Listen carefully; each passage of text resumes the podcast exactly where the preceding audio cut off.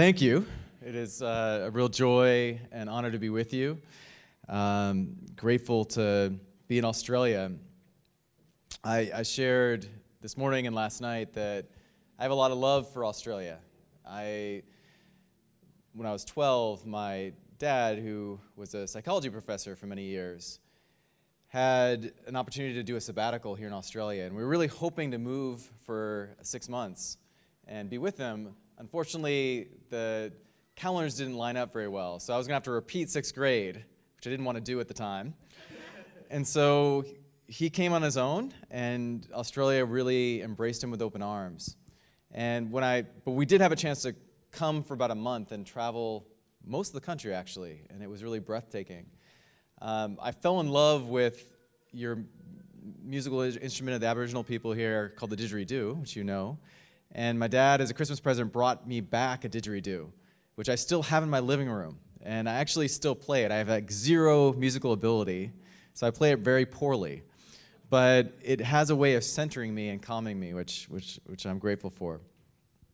So, I, uh, just a little bit about myself. I, um, lead an organization called Sojourners.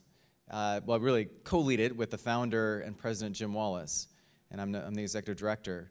Sojourners is a Christian organization, ecumenical, so we have lots of mainline Protestants, lots of evangelicals, lots of Pentecostals, lots of Catholics who are committed to advancing justice and peace and really believe that a commitment to justice is part and parcel to what it means to follow Christ. And so we have been working for almost 50 years to articulate the biblical call to justice and to try to help Christians put their faith into action. And so I'd love for you to learn more about us. You can go to sojo.net and uh, you can sign up for our free newsletter. I brought a couple of issues of the magazine, which I'll leave uh, here, and you can ch- check out the magazine as well. So, I am, you know, my tradition is a African American Baptist tradition. So I was ordained in the same denomination uh, that Dr. Martin Luther King was a part of. It's called the Progressive National Baptist Church. Um, and I come from a biracial background, so my mother's black and my father's white. My parents made the very controversial decision to get married in 1968, the same year that Dr. King was assassinated.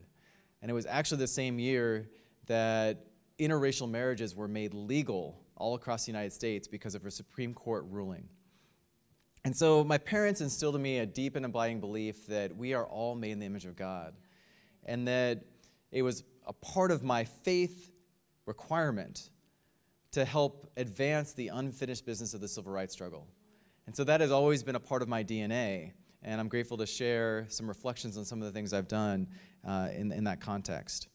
But as a part of a, uh, my tradition, we don't believe a sermon is a monologue. It is meant to be a dialogue. And so we have a tradition called call and response. And what that means is when you hear something that resonates with your spirit, that's right, you say yeah, you say amen, right? Now, I know that might not be the Australian way. So if that's a little too much for you, then you can do what's called a holy head nod. Just, you know, kind of nod your head and smile, and that way I know you're listening and you're with me.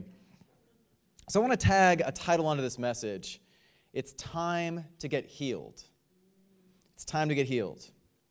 Now, I told you this is going to be interactive, so I want you to turn to your neighbor and ask them a question. Say, neighbor, how is your body feeling today?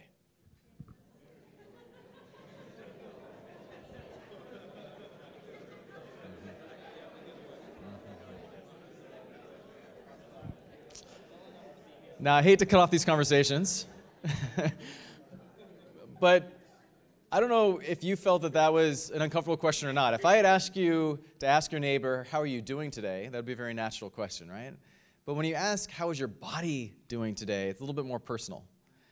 And we're going to talk a lot about the body, the body of Christ today. Because the Apostle Paul compares the body of Christ to the human body. And we're going to reflect on that this morning. So I'm going to share with you first our scripture for today. It is coming from Paul's, the Apostle Paul's letter to the Corinthian church. In 1 Corinthians, um, if you have a Bible and want to turn with me to it, I certainly welcome you to. But I'm going to be reading from 1 Corinthians chapter 12, uh, verses 12 through 26. The body is a unit, though it is made up of many parts, and though all its parts are many, they form one body. So it is with Christ. For we were all baptized by one Spirit into one body, whether Jews or Greeks, slave or free, and we were all given the one Spirit to drink. Now the body is not made up of one part, but of many. If the foot shall say, Because I am not the hand, I do not belong to the body, it would not for that reason cease to be a part of the body. And if the ear should say, Because I am not an eye, I do not belong to the body, it would not for that reason cease to be a part of the body. If the whole body were an eye, where would the sense of hearing be? If the whole body were an ear, where would the sense of smell be? But in fact, God has arranged the parts of the body, every one of them, just as He wanted them to be. If they were all one part, where would the body be? As it is, there are many parts, but one body. The eye cannot say to the hand, I don't need you. And the head cannot say to the feet, I don't need you. On the contrary, those parts of the body that seem to be weaker are indispensable. And the parts that we think are less honorable, we treat with special honor. And the parts that are unpresentable are treated with special modesty, while, while our presentable parts need no special treatment. But God has combined the members of the body and has given greater honor to the parts that lacked it, so that there should be no division in the body, but that its parts should have equal concern for each other. If one part suffers, all parts suffer with it. And if one part is honored, all parts are honored with it. The word of the Lord. I've been really alarmed by the rising degree of polarization that has taken place in my home country of the United States, but this has actually become more of a global contagion.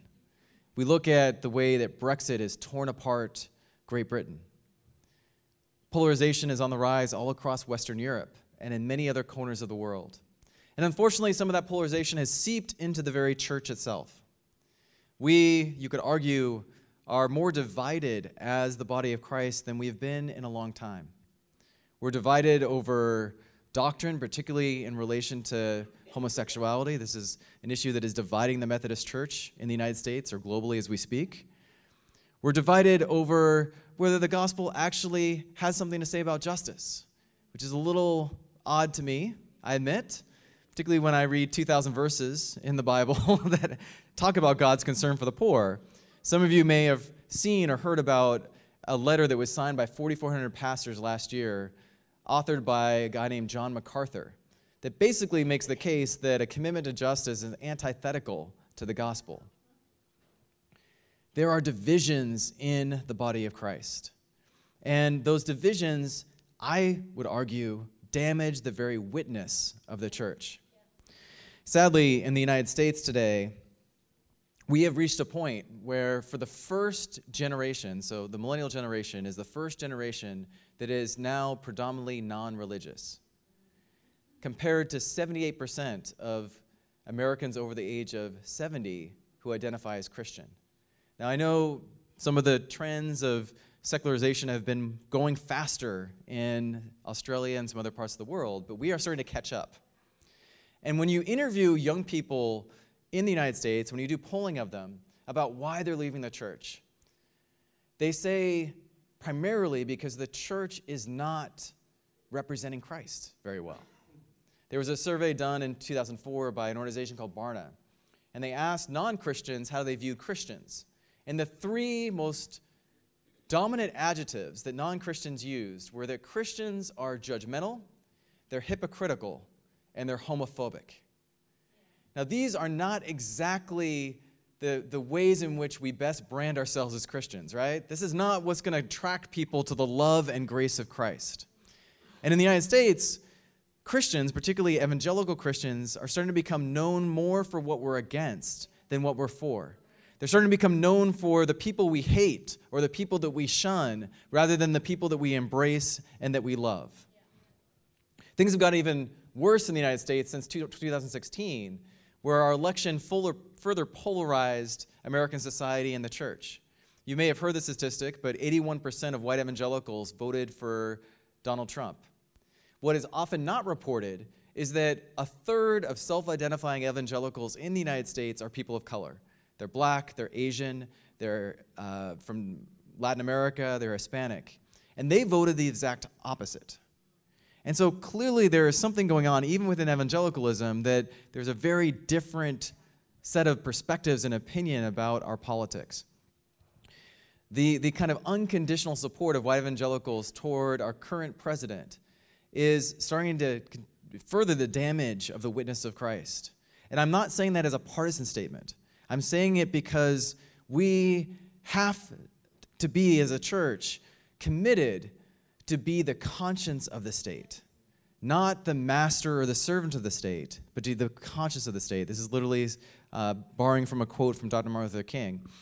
And so, in these divisive moments, the Apostle Paul has a great deal to share with us. Now, you could tell me better than, than, than certainly I would know to what degree there is division in the Australian church. But I believe that Paul has a message for all of us this morning.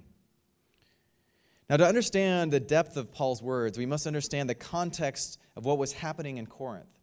One of my favorite preachers, uh, his name's Freddie Haynes, once said to me, Anytime you take a text out of its context, it means that you can be conned.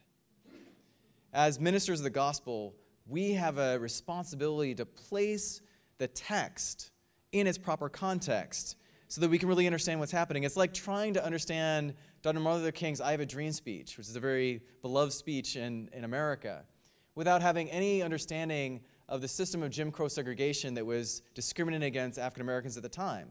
The speech doesn't make sense. Well, we can't understand the Bible unless we put it in its proper context. So I'm going to try to do that here as we look at the city of Corinth. So, Paul is hearing distressing tales of moral laxity and deep divisions that are taking place within the Corinthian church. The Corinthians were mostly Gentiles, and they're seeking Paul's counsel and intervention because they still see him as the father of the faith. Paul arrived in Corinth early in the year 50 CE and likely stayed there for a year and a half. So he actually spent a significant amount of time there compared to some of the other places he ministered to. Corinth, which was located 40 miles southwest of Athens, was known for its great wealth. It was known as a place of hedonistic pleasure and ostentatious wealth. But behind this wealth was pervasive and severe poverty and a culture that often ignored and abused the poor. I don't know if this sounds at all familiar. A little too familiar in the United States in, in many respects. Corinth was able to become such a booming, wealthy city because of its strategic location as a meeting point of shipping lanes between the east and the west. By the time that Paul wrote this letter, Corinth was a commercial center with a population of roughly 600,000 people. Corinth had become a byword for vice. To live like a core was a slang word for debauch- debauchery. To make matters worse, Corinthian society was riddled with competitive individualism and idolatry, which had spilled over into relationships within the church itself feuding groups were arguing over doctrine and, and arguing over which personality to follow. Again, may sound familiar. Um, of course, not here, but maybe other places within the church. The Corinthian church created division and rancor out of their diversity rather than helping to create unity out of their diversity. Corinthians argued over church conduct, worship, and the nature of resurrection. Into this polarized atmosphere steps the Apostle Paul, offering one of the most poignant metaphors in all of Scripture, where he compares the church to the functioning of the human body. Now, I don't know if you've really kind of stepped back and thought about it, but the human body is truly a miracle. I don't know, anyone in the medical profession or a nurse here? So I admire you. I have many of my closest friends are doctors and physicians. I've learned a lot more about the human body, not just because of what I didn't pay attention to in school, but because of a recent injury. So, about five years ago, I was coming out of church with my family, and my older son at the time, was five years old, literally wandered into the street and almost got hit by a car. And like any father would, I lunged into the street and yanked him back to save his life and ended up throwing out my back in the process. Now, I, at that point in my life, thought I was invincible. I was an athlete my whole life. I ran track all the way through college. I never thought that there would be something that could hold me back physically. And so I was stubborn. Instead of going to physical therapy, I didn't and waited two years before I finally got to physical therapy because I kept re injuring my lower back. And in physical therapy, I learned that everything is interconnected in your body, that I could not repair my back without strengthening my flexibility. I couldn't repair my back without strengthening my core. And so, through that process, I was able to recover and was able to have a much healthier back. This is just one illustration of just how interconnected we are as people. Because the church and our nations and our world function like a human body, whether we like it or not. Our world is increasingly interdependent. The fires that are ravaging New South Wales right now is an important illustration of just how interconnected we are. That those fires are being made worse because of the impacts of climate change. Many of the hurricanes that have affected the United States have been made worse because of the impacts of climate change. And so, truly, the church and our nations and the world function like a human body. I believe that in this text, the Apostle Paul offers us three important prescriptions on how we heal the divisions in the church, in our nation, and in the world. Paul calls us to protect the weakest members of our body to embrace our interdependence and to demonstrate equal concern for one another. So, first, in verse 22, Paul writes, Those parts of the body that seem to be the weakest are the most indispensable. Now, when I injured my back, it became clear to me that my back had now become the most indispensable part of my body because without healing it, I literally could not walk.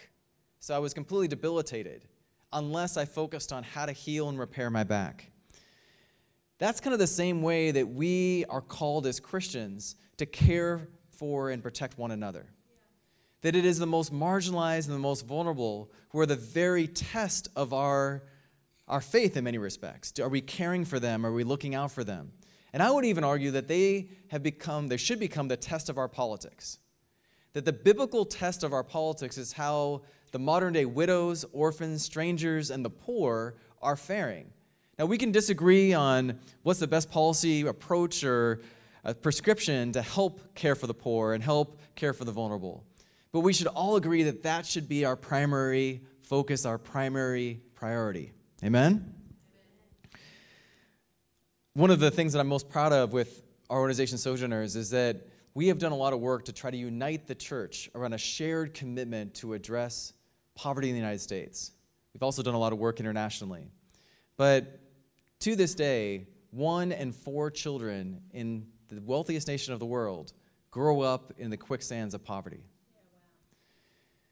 We have been working to unite all the disparate parts of the church around a shared commitment to address poverty.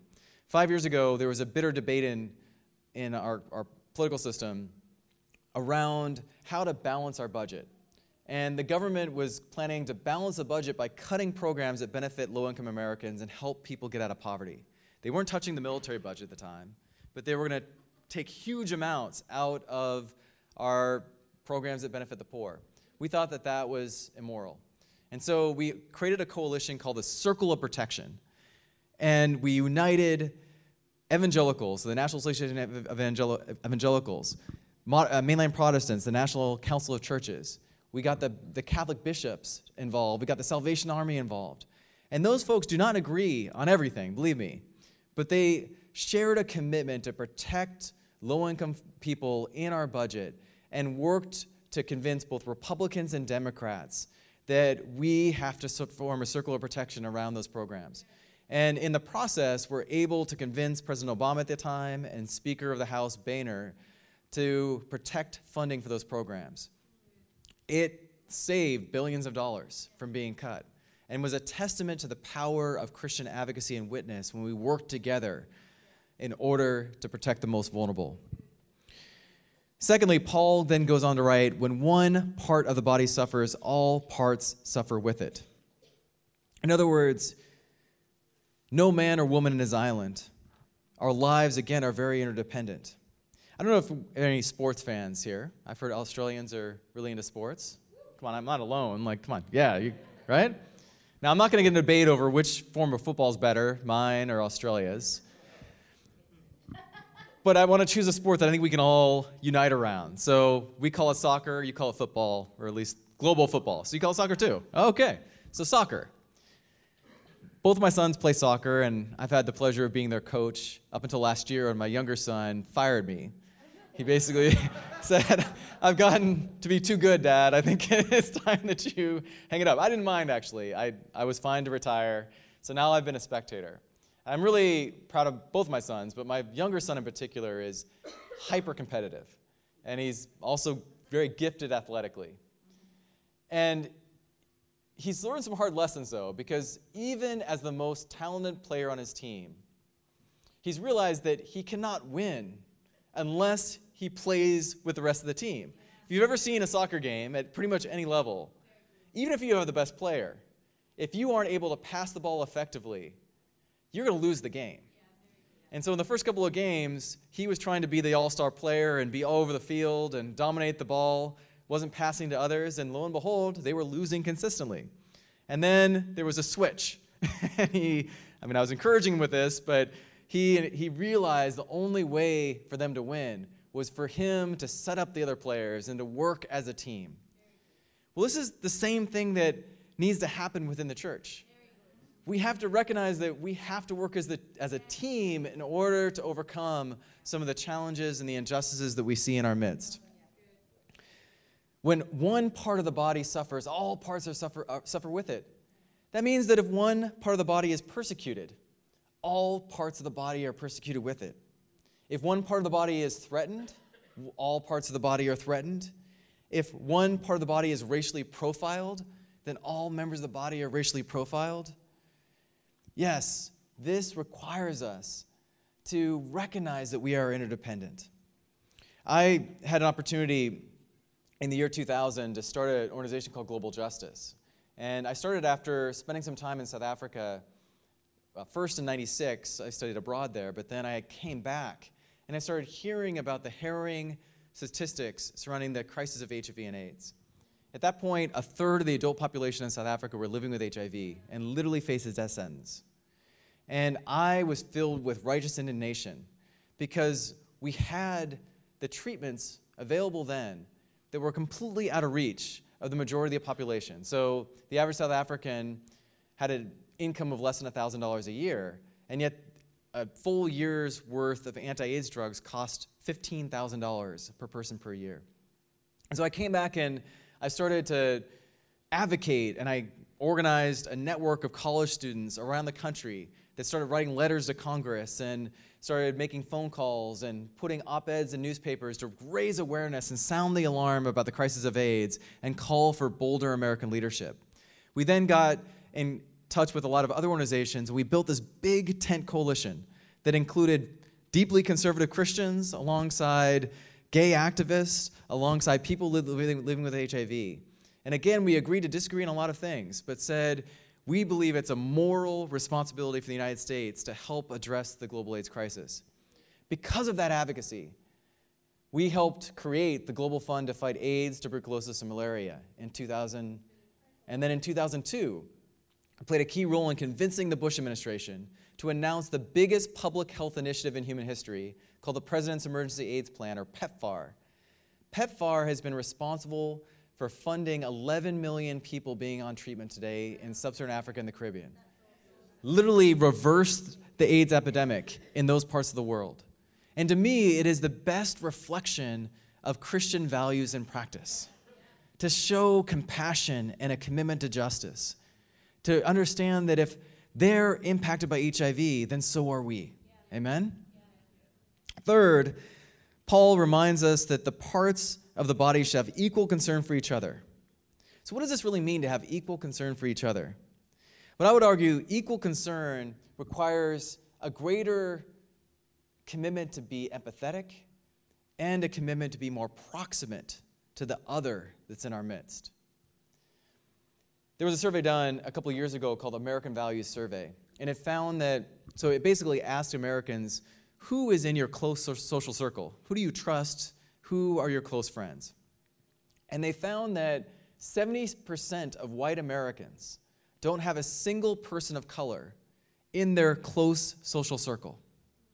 We have become very divided as a society. Even though we've overcome legalized segregation, we still segregate ourselves. And how can you have empathy for someone that you have no relationship with? At worst, you demonize the person that you have no relationship with. The gospel calls us not to build just to build relationships with our neighbor, the people living next to us. It calls us through the parable of Good Samaritan to build relationship with the other, the person that is different from you, the person that is not in your path. That is the call of the gospel.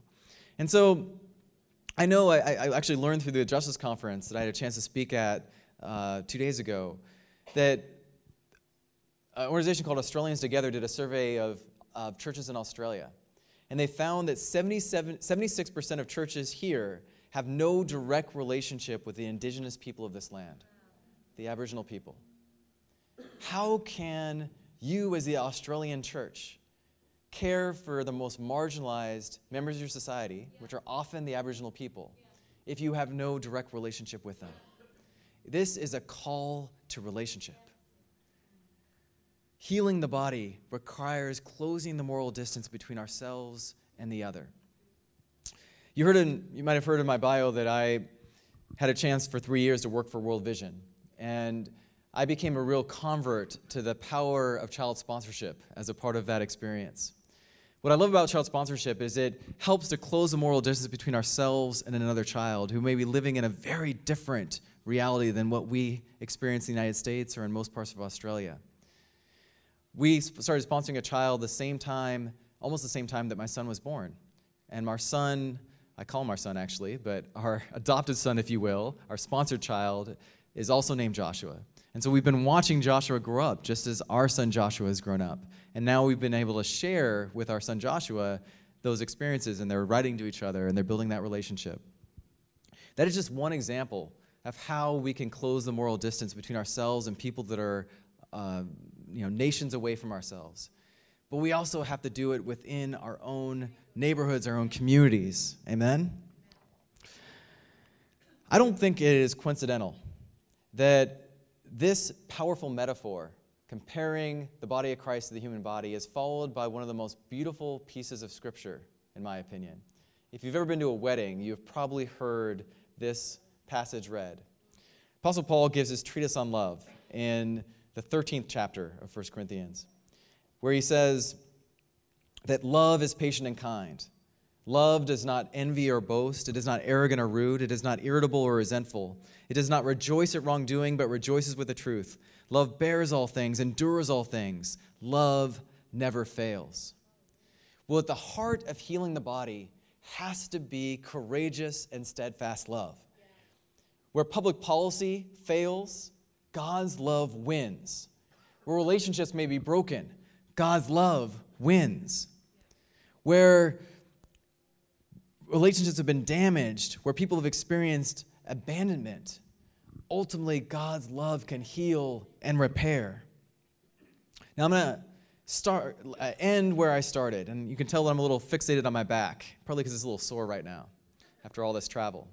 So after physical therapy, I, I kind of went into a, a season where I stopped doing my exercises. I got lazy. I kind of felt like, okay, I've arrived, my back is okay, I don't have to do this anymore.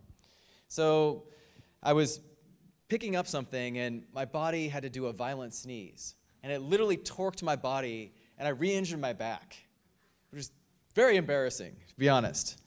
I mean, how'd you, get, how'd you injure it? Oh, I, I sneezed, right? And so I was just mad. I was mad at God. I was mad at myself. And I was like, this is it. I'm done. I finally relented and went to go get an MRI. And it turns out that the fourth disc in my lower back is degenerated. And I'm going to be living with this condition for the rest of my life. But the good news is that this doesn't have to be a permanently debilitating condition. I've gone back to physical therapy. I'm now doing the exercises every day. Praise the Lord, I did it this morning and now my back feels stronger than it did for a very long time. Well, that is exactly what is required to truly overcome the divisions in the body of Christ and to heal the very body of Christ. We can't be complacent. We have to be resilient. We have to be diligent.